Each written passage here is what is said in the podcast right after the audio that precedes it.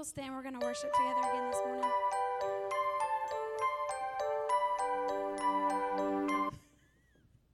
That was your stand music. A little leprechaun coming across.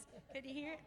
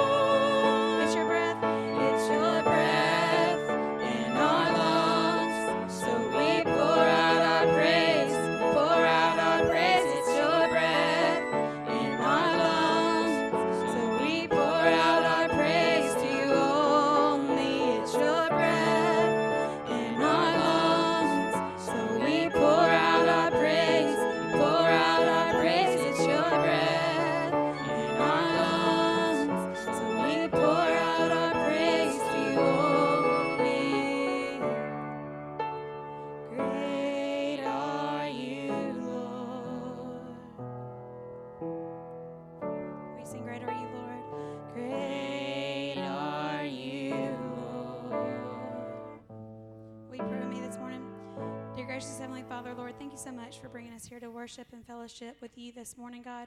Lord, we lift up our songs as praise and offering to you. And Lord, I just thank you for the reminder that, God, the cross was an instrument of agony, God. Agony that had to be paid for my sin and for my mistakes and for my corruption, God. But it's a gift you gladly gave us, and it's a gift you paid for us on that cross, God, because you were so great. And your love mends every circumstance, and your love heals every broken heart, God. So, Lord, we just turn this service over to you, and I pray that you open our minds and hearts to receive your word in this time of study, Lord. Speak through Pastor Neil this morning. We love you and praise you and thank you. In Jesus' name I pray. Amen. Amen. Amen. Please turn in your Bibles to 2 Corinthians chapter 12. and children may leave now for children's ministry. As they leave, we are grateful for those who serve every week in that ministry, discipling our children.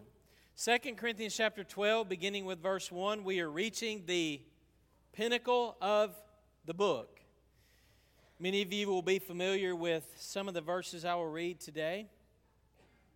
As we worship, as we meet, let's not forget we have a team freezing right now at Woody Gap in North Georgia. Yesterday morning, I was part of the team. We were well fed by a group of men at Zion Baptist Church in downtown Suches. If you know where Suches, Georgia is, you know that there is no downtown, but still, that's where we were. We drove up to the Gap and reached Woody Gap at about, 8:45. When we got there, there was already a team of hikers who had traveled 4 or 5 miles on the Appalachian Trail yesterday morning. It's 29 degrees. The wind is coming straight off the polar ice cap. Nothing between Woody Gap and the North Pole but a barbed wire fence. And it only had 2 strands. We were freezing and putting those tarps up and those tents up, and those 9-10 hikers that were already there immediately stuffed down a couple of hot dogs themselves for breakfast. So my thinking is that there was someone in the group had already, they know that we're there. They know that we do this type of ministry. So I want to thank those who've been a part of this annually for several years now, because that group of hikers showed up yesterday morning hungry for hot dogs for breakfast. So what a tremendous ministry. And I only mention that to let's pray today for our team that's still there. There's probably 17 people there, and 85 hikers were fed yesterday, which I felt like it was a tremendous number. Now, these are through hikers, which their goal is to begin at Springer Mountain and spend the next several months hiking all the way to Maine. So they are great. I don't know what you had for breakfast yesterday morning, but they are grateful for hot dogs on the trail. And then we gathered that group together. We prayed with them and for them and encouraged them along the way. So, again, I'm grateful to pastor a church where we have people who care to reach out and love others in such unique and interesting kinds of ways. So, let's turn to 2 Corinthians 12. Did I already tell you that? I did, didn't I? You're already there. 2 Corinthians chapter 12, verse 1. The sufficiency of God's grace. This is such a rich passage and such an applicable passage to all the difficulties that we go through in life. And you are going to have many. If you do not handle difficulty and disappointment well, you're not going to handle life well. Because life is filled with challenges and hurts and pains and difficulties.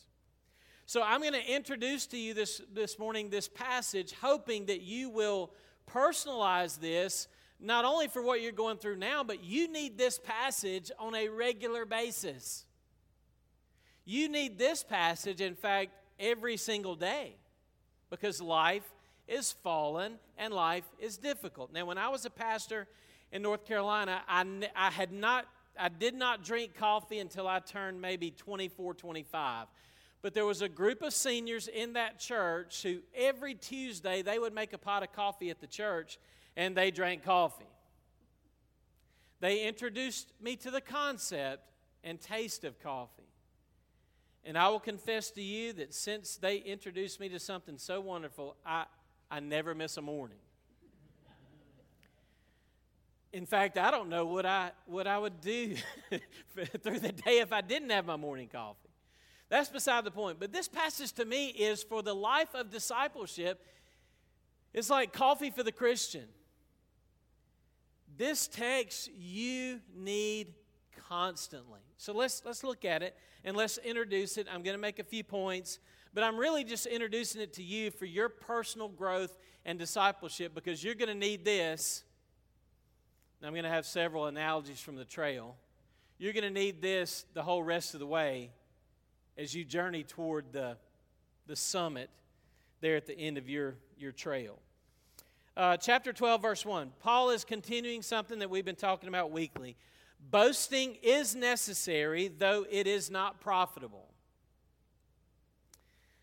They've been bragging and they've been boasting about how wonderful they are and how together they are and, you know, their credentials, their experiences, how eloquent they are, how intelligent they are. Paul says they're frauds. They're empty. They're very deceptive. Like Satan, they look great and wonderful, and they manifest themselves as angels of light. He says, don't fall for that. It's a hoax. It's not real. They were super apostles, so-called, who were really no apostles at all. And they were damaging the Corinthian church. So they like to boast, and they like to brag, and they like to present their credentials. So Paul did engage in some boasting, but he did it in an ironic way, in a bit of a sarcastic way. He boasted about his weaknesses, but now look at what he does. He says, okay, if they want to talk about visions and revelations and how much they know and how wonderful they have been and all the things they've done, Paul says in verse 1, I will go on to visions and revelations of the Lord. Paul says, I know a man in Christ who 14 years ago, whether in the body I do not know or out of the body I do not know, God knows, such a man was caught up to the third heaven, paradise. He says, I know how such a man, whether in the body or apart from the body, I don't know, God knows. He was caught up into paradise and heard inexpressible words, which a man is not permitted to speak. On behalf of such a man will I boast. But on my own behalf, I will not boast, except in regards to my weaknesses. Now, if you don't know this already, in verses 1 through 4, Paul is the man that he refers to. When he's saying, I know somebody who went up into paradise, Paul, in a roundabout way, is talking about himself. But he says, look, I'm not going to boast in that. But in regards to me, I'm going to boast in my weaknesses. Then verse 6, for if I do wish to boast, I shall not be foolish, for I shall be speaking the truth. But I refrain from this so that no one may credit me with more than he sees in me or hears from me. In other words, I don't want people to make out of me more than I really am. I don't want them to make much of me. In spite of the fact that I've had these wonderful revelations from God, it's not about me. Don't make much of me. And we know what he would say is make much of Christ. Make much of God and his grace. So in verse 7, he explains, because of the surpassing greatness of the revelations, for this reason, to keep me from exalting myself, there was given me a thorn in the flesh, a messenger of Satan to buffet me, or some of your versions there have to torment me, to keep me from exalting myself. Concerning this, I entreated the Lord 3 times that it might depart from me. But he said to me, my grace is sufficient for you, for power is perfected in weakness. Most gladly, therefore, I will rather boast about my weaknesses, that the power of Christ may dwell in me. Therefore, I'm well content with weaknesses, with insults, with distresses, with persecutions, with difficulties, for Christ's sake. For Christ's sake, for when I'm weak, then I have become strong. I'm going to add verse 11, and then I'm going to add chapter 13, 4, and 5 for context. Paul says, I've become foolish. You yourselves compelled me. Actually, I should have been commended by you. For in no respect was I inferior to the most eminent apostles, even though I am a nobody.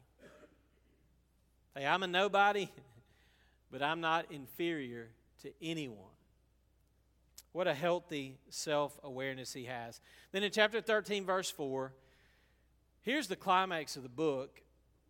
For indeed he, that is Jesus, was crucified because of weakness.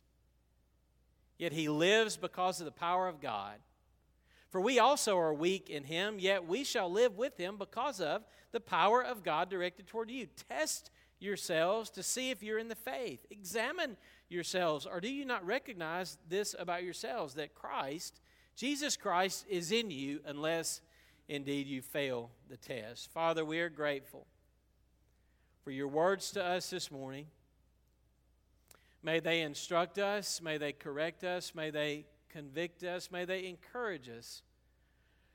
But more than anything, Father, may they teach us more about you, more about our need of you, and may we each honestly examine ourselves to see whether or not these things are true of us, that we accept our weaknesses, we accept our sinfulness and our frailness, we admit that, we own that, we confess that, so that we may be saved and strengthened by the wonderful grace that you've given to us and offered us in Christ. Our desire today is just to magnify you and to boast in you and the amazing grace you've shown to each one of us. This in Jesus' name we pray. Amen. Okay, Paul basically says, I've been higher than any of you. And then he also says, I've also been lower than any of you. He shares two things that are personal experiences that lead him to grasp and love and cherish the grace of God more than anything in life that he will ever face or has faced. In verses 1 through 6, he gives us a vision of glory that was exhilarating. I mean, think about this. Paul went into the third heaven. Paul got to glimpse momentarily paradise. What a gift of grace from God. Now, there is biblical history of these types of experiences. Isaiah had an experience like this. Ezekiel had an experience like this. The disciples on the Mount of Transfiguration had an experience like this, where for a brief moment in time, God pulls back the curtains and allows some of his servants to see a bit of the glory, a bit of the reality of the greatness and the brightness of the kingdom. Now, we don't need to press this into normalcy and think that everybody gets to see visions like this, but Paul was granted the grace to see what all of us are longing to see.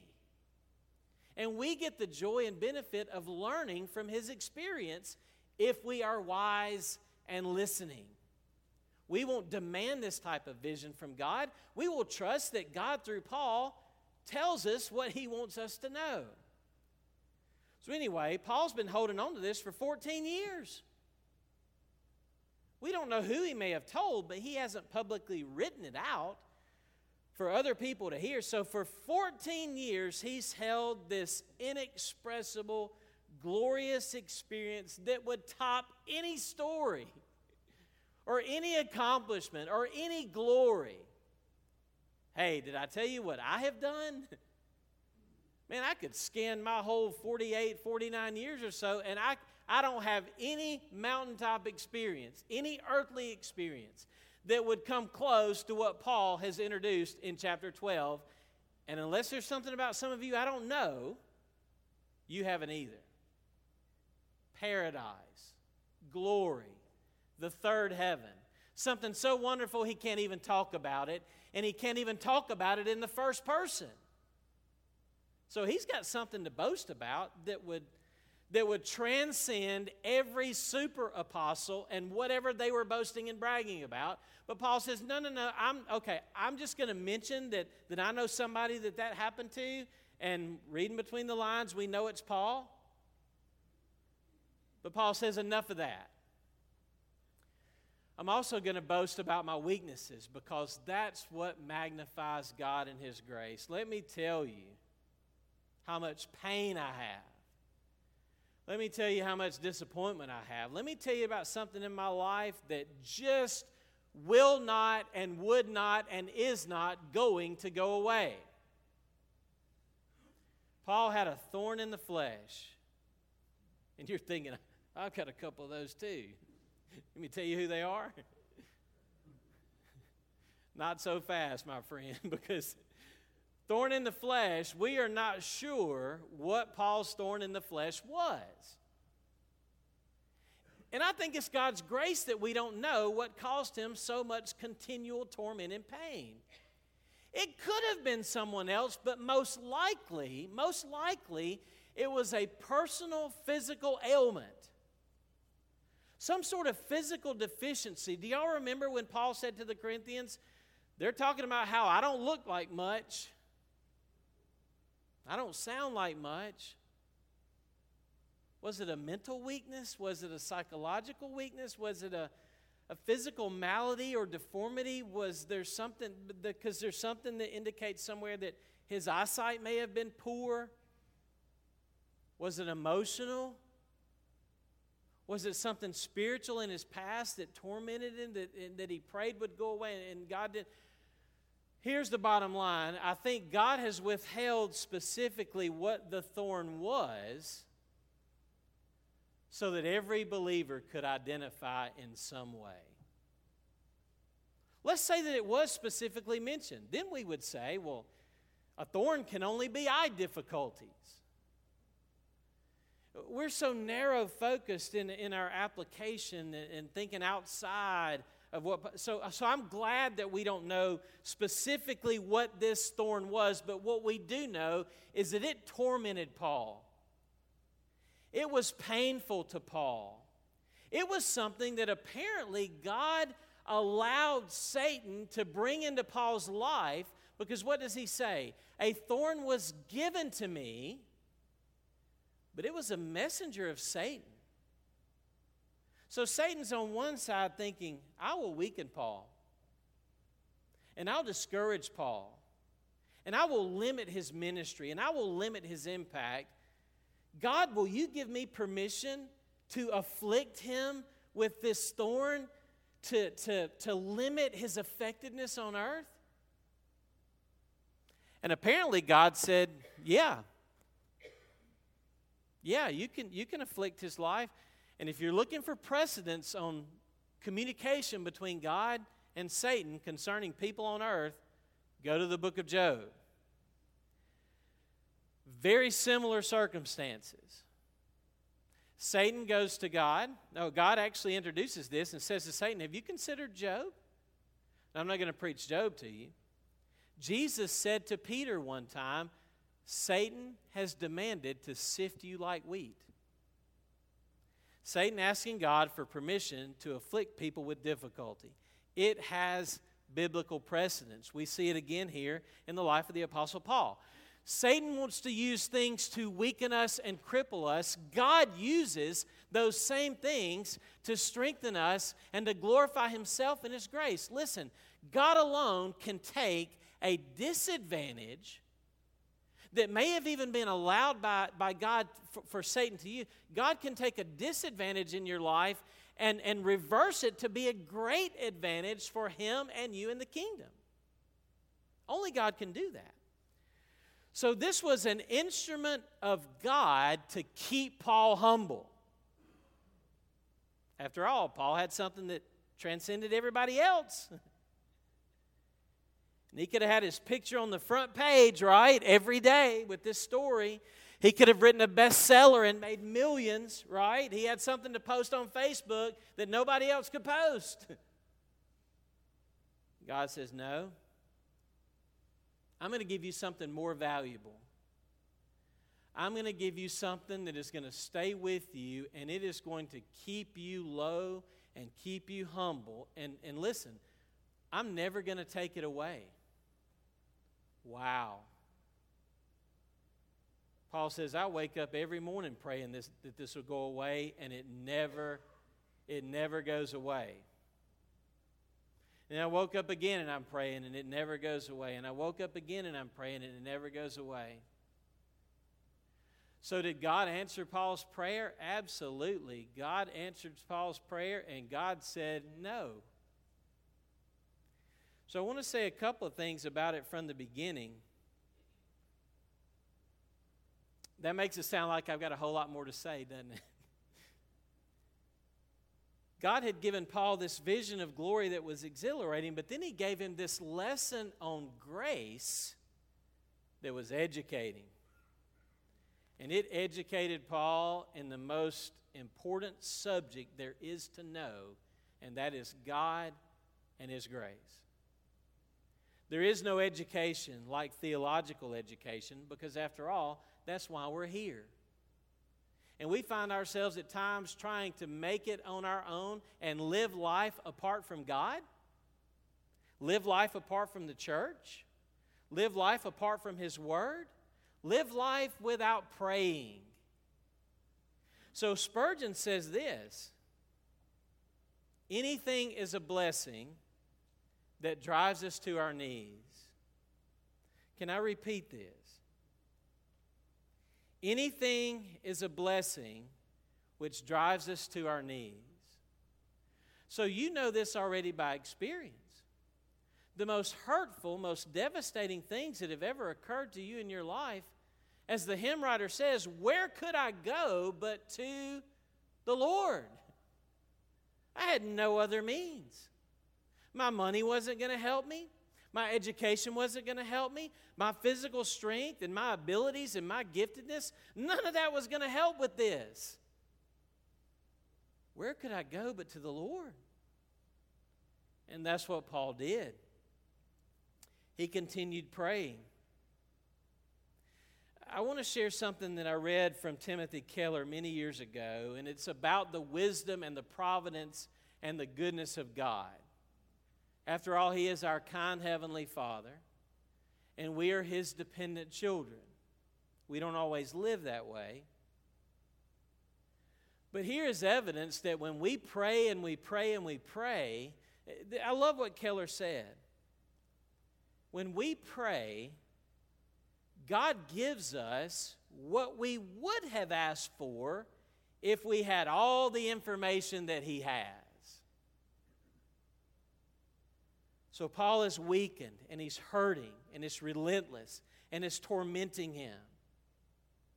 He's experienced these exhilarating highs, but now he's got this painful low. And it's brought him to his knees, and he's pleading with his Heavenly Father, and he knows his Father to be good and trustworthy. But God has not taken this away. That could only mean that God, in His providence and wisdom, has something better for Paul than the removal of the thorn.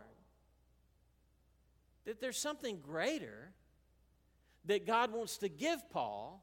If Paul knew everything that God knows, and if Paul had the wisdom and the knowledge and the impotent that God has, then God, as our kind, gracious Heavenly Father, will not answer some prayers in the way that we would want them to be answered. Paul knows what he wants. I want this thorn out of my life. God must have a greater reason for keeping it there. So some things God doesn't take away. And on the flip side, there are some things that God must not give. Because haven't you prayed for some things to be taken away, and they're not taken away? And haven't you prayed for things at times to be given, and they haven't been given? Absolutely. But here's the point. When we pray, we go to God, and our Heavenly Father gives us, because He loves us, exactly what we need, and only He knows exactly what we need. He has not promised to give me everything that I want, but everything that is good for Him. Well, who defines what's good for me? Well, you and I know from our past, we often don't know what's good for us. It's gotten you into some trouble. You thought you knew the way, but you did not know the way. And you didn't pray. You didn't seek his face. You didn't love him with all your heart, soul, mind, and strength. You weren't loving other people as you should. And so going your own way, well, we went astray. But this is the one who prays and seeks God's face. And here's what we learn. This lesson on grace, before we can learn the sufficiency of God's grace, we must learn the insufficiency of ourselves. Let me read this again. Before Neil Aubrey can learn how sufficient God is, he's also got to learn a tough lesson, and that's how insufficient he is. And I stand before you to confess that I am extremely insufficient left to myself. And the Bible says that you're right there with me, and we are hiking in the same group. One of the things I notice about the hikers, and Miss Lois, you've been a part of this ministry, they begin the journey alone. They are well stocked with their backpacks and their sleeping equipment and their food and all. Well, by the time they get to Woody Gap, just a few miles up the way, they've already banded together in teams for many different reasons. But starting out self-sufficiently, I'm going to do this, but they're looking forward, in fairness, to meeting other people and conversing and not hiking alone, but hiking with a group. But they learned very quickly that I need other people. I am not sufficient in and of myself. Or at least that's my opinion on what some of them are learning. So let me just share. I'm going to preach a message now after the message I just preached. So what did Paul learn? All of these words are going to start with a P. So if you're taking notes, I'm going to give you advance notice. And I'm not going to develop all these fully, I promise. If you want the full notes, I will email them to you because they have under them supporting text and statements and quotes. Some of you already get those every week. So, Paul, what did you learn from your thorn in the flesh? What was this education on grace? The first thing I noticed is he has a new perspective. So he gets perspective. He gets the true perspective. Because he's seen it all. He's seen glory,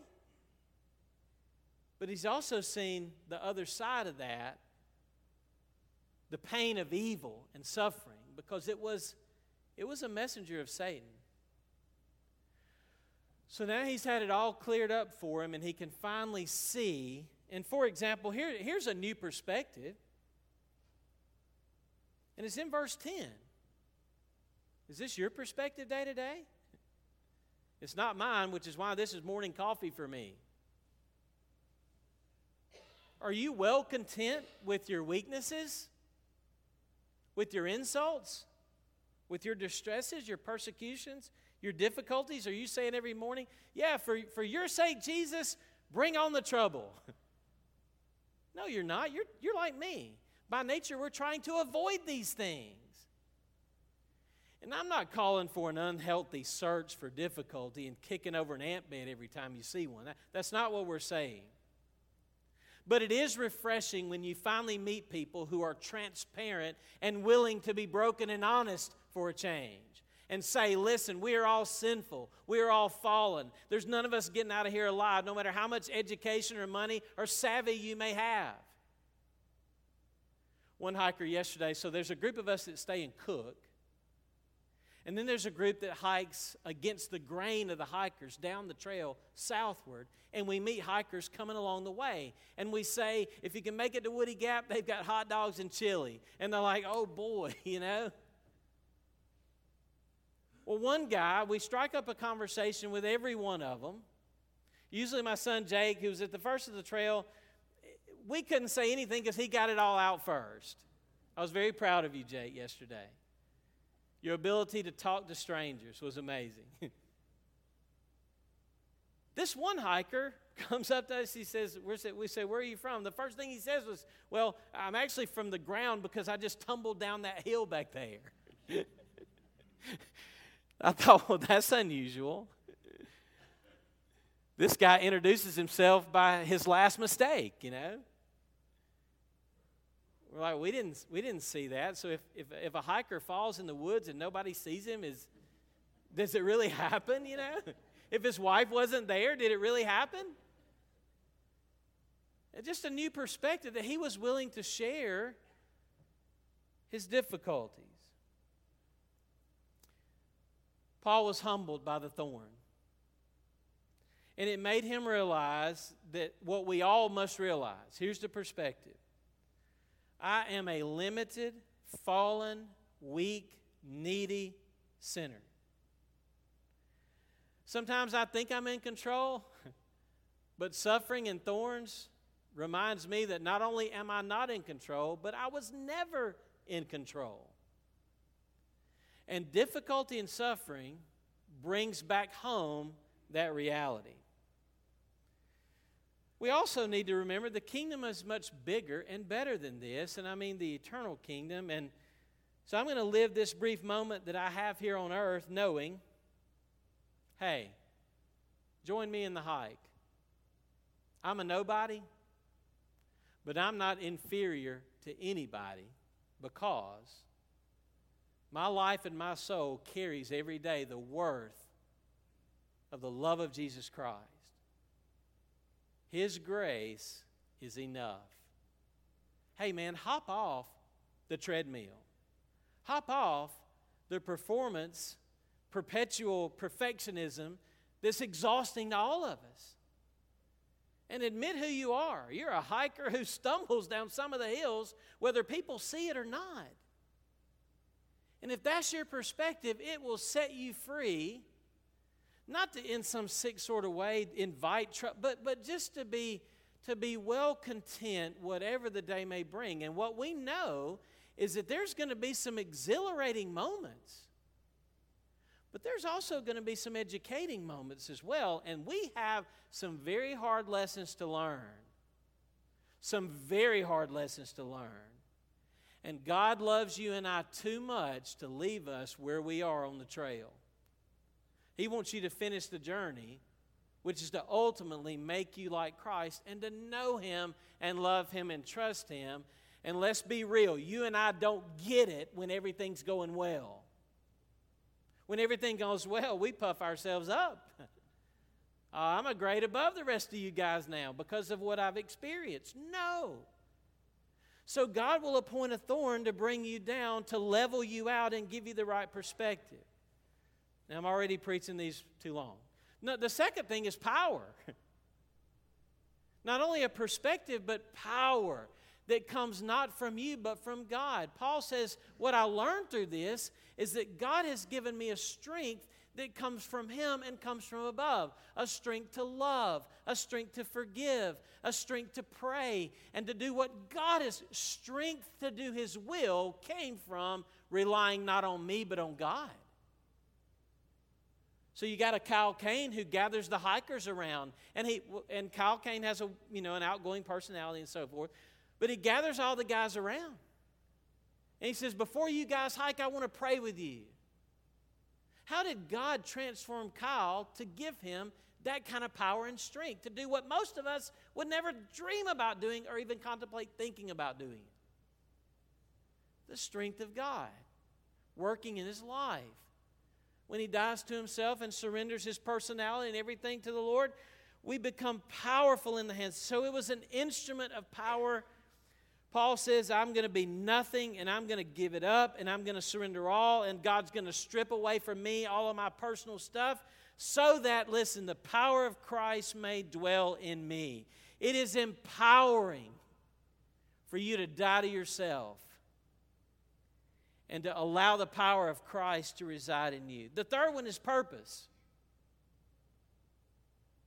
Paul now said his life is lived for Christ's sake.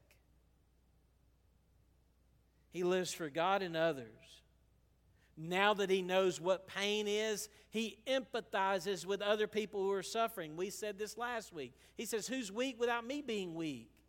And who falls into sin without me feeling the burden of that? He has a new purpose for living, and it is the gospel of Jesus Christ, and he's not going to let anything, and the thorn helps him do it. The thorn helps him focus on what's most important in his mission. And the thorn reminds Paul daily what I need to be reminded of daily. It's not about you. It is not about you, and it is also not about you. It is about God and his glory, and it is about the kingdom and its work, and it is about loving God and loving other people. And a thorn in the flesh will teach you and me, hard-headed, stubborn people that we are, that it's not about us. It's about his agenda, not your agenda. His will, not your will. Number 4, it's also preparation. The thorn in the flesh prepared Paul for the rest of his earthly life, but hey, it also prepared him for eternity and meeting God. He already said to the Corinthians, one day all of us are going to stand before God. And judgment upon our life and who we are and what we've done with our gifts and talents and resources. The thorn in the flesh reminds you that there is an eternity to come. And you and I need to be ready, and that thorn readied him to meet God. But let me tell you something else. The thorn also readies you to minister to others in the rest of the life that you have now. So when something difficult comes into your life, know that God sees the rest of the trail, and he knows what's up around the bend. For me personally, Gina Kingston reminded me yesterday, Bennett's hiking with us on the trail, and he's doing great. He's walking, he's encouraging, he's having fun, he's going extra steps that he don't have to go for that rock and this rock and that hill and making his own way, and I'm like, save your energy. And Miss Gina was laughing at me, and she says, just think, Neil, 8 years ago, you didn't know what in the world you were going to do with God bringing this child into your life. And I didn't. I didn't know what we were going to do. God, what are you doing? We can't take another child. We don't have anything left with the 4 we've got. But she said it, and I felt it. Now I wonder, what in the world would I do without him? What would I do with all my time? But really, he is such a help to us. He makes life daily worth living, he and all the others. But I'm saying he adds to it. He adds the good to it and some of the difficulty. But here's the point. God saw, this is so stupid to say. God saw 8 years into the future. You're like, duh. But when you're stuck in that moment, you can't see 8 years into the future. You don't want to talk about 8 years into the future. You don't know if you're going to make it through next week. God does. And what he allows today, even if it's painful, he is wanting to carry that, he is wanting to give you that for the rest of the journey and to prepare you to meet God in the future. So, we welcome the thorns, we learn from the thorns. The last point, number 5, was passion. Can you really think of anything more exhilarating and glorious? Can you think of anything more valuable? Can you think of anything more important than having the type of relationship that Paul had with Jesus? And here it goes. This kind of, we don't want to miss the forest for the trees here. He hears Jesus say to him personally, my grace is enough for you. Wait, he heard from Jesus personally about how much he was loved and cherished and valuable. Paul had the relationship which was more valuable than not having a thorn or having a thorn or whatever. Paul says, one thing I know and one thing I want, that is to know Christ, to abide in him and his love. Paul has what all of us are hungering and searching for, favor and righteousness and acceptance and relationship with Christ, with the Father, and with the Spirit. Paul has a passionate relationship with Jesus. He has learned about God and His compassion. He has learned to listen. He has learned to trust. He has learned to abide in His love and rest in His favor. Paul has already, with the thorn, everything that our hungry hearts are searching for, and that is a right relationship with God through Christ. And that gives him passion for life and God and others that transcends everything else. He learned that through many circumstances, but here's my point. The difficult, painful thorn helped him in that process of growth. And if you and I will learn, and if we will trust, whatever you're going through, here it is. Here's more of what God wants you to know. He learned more about Jesus. You know, Jesus was crucified in weakness. Jesus, too, went to Gethsemane and prayed 3 times, like Paul, or Paul like Jesus. If it's possible, Father, take this cup from me. Take it from me.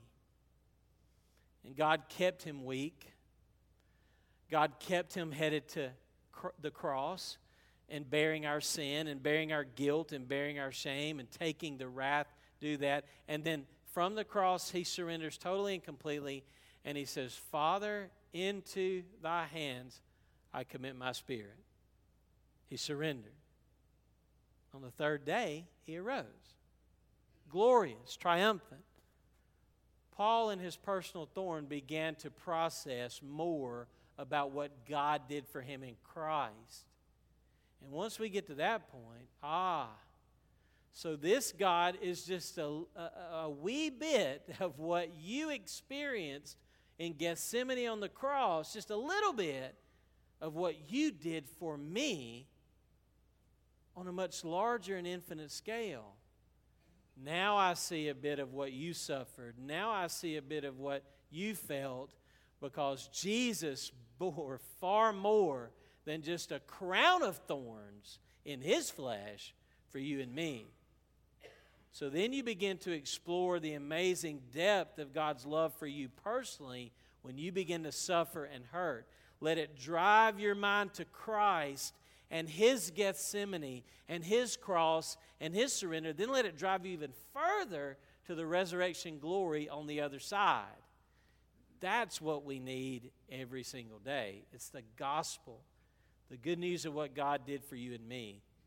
In eternity past, He chose us and loved us. Let's pray. Father, thank you for just a bit of explanation of what I know to be so much more that you want to say. This is just one small part of the story, one small part of the Bible that introduces us to the great concept of how sufficient your grace is to us. It is sufficient to save us from the penalty of sin. It is sufficient to change us and to save us from the power of sin. It is sufficient to complete us and save us forever from the presence of sin. May the thorns we have on a daily basis send us deeper into our knowledge and our enjoyment and our joy in you.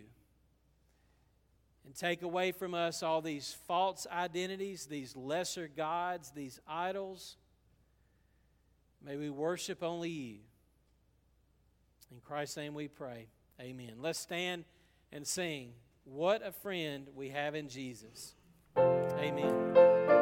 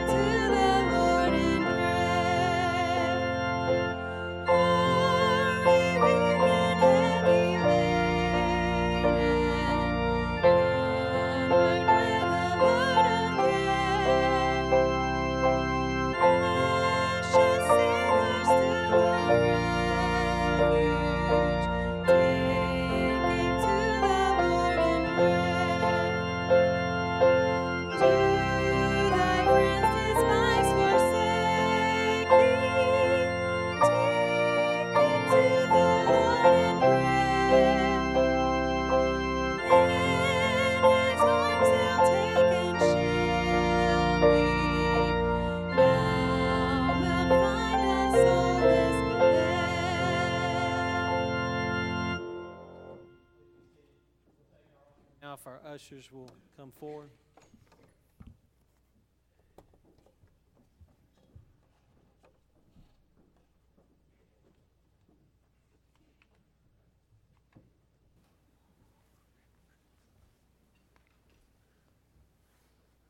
Let's pray.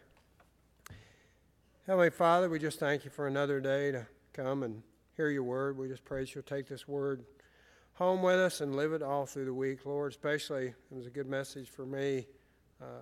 Help me prepare this week when I realize my weaknesses, I see the difficulties, when the insults come or the persecutions come. Let me give them over to you. Let you handle them. You know, in Proverbs it says the horse is prepared for the battle, but the victory belongs to the Lord. So when those times come in my life this week, Lord, I'm just going to turn them over to you, because nothing can defeat you. I hope everybody in this room takes this message home with them and just realizes how powerful a God we serve. I thank you that your grace and your mercy is forever. It never ends, because in my life sometimes, if it wasn't infinite, how much grace and mercy you show me, I'd be in pretty bad shape. Lord, I pray for a fallen world. I see it all day. A lot of people, just like the song we sang this morning, a lot of people won't receive your grace. They're storing up treasures here on earth when they should be storing them up in heaven. So I just lift up a fallen world, fallen co-workers, fallen family members. So, Lord, I just pray right now that you take our tithes and offerings and you use it. You know how to use it. You know where it needs to go. Just use it to reach more people so that they can understand what we understand, that grace and mercy is going to get us into heaven. Faith in Jesus Christ, who died on the cross for our sins, is going to get us into heaven, and we're going to spend eternity with you. I ask all these things in the name of your Son, Jesus Christ. Amen.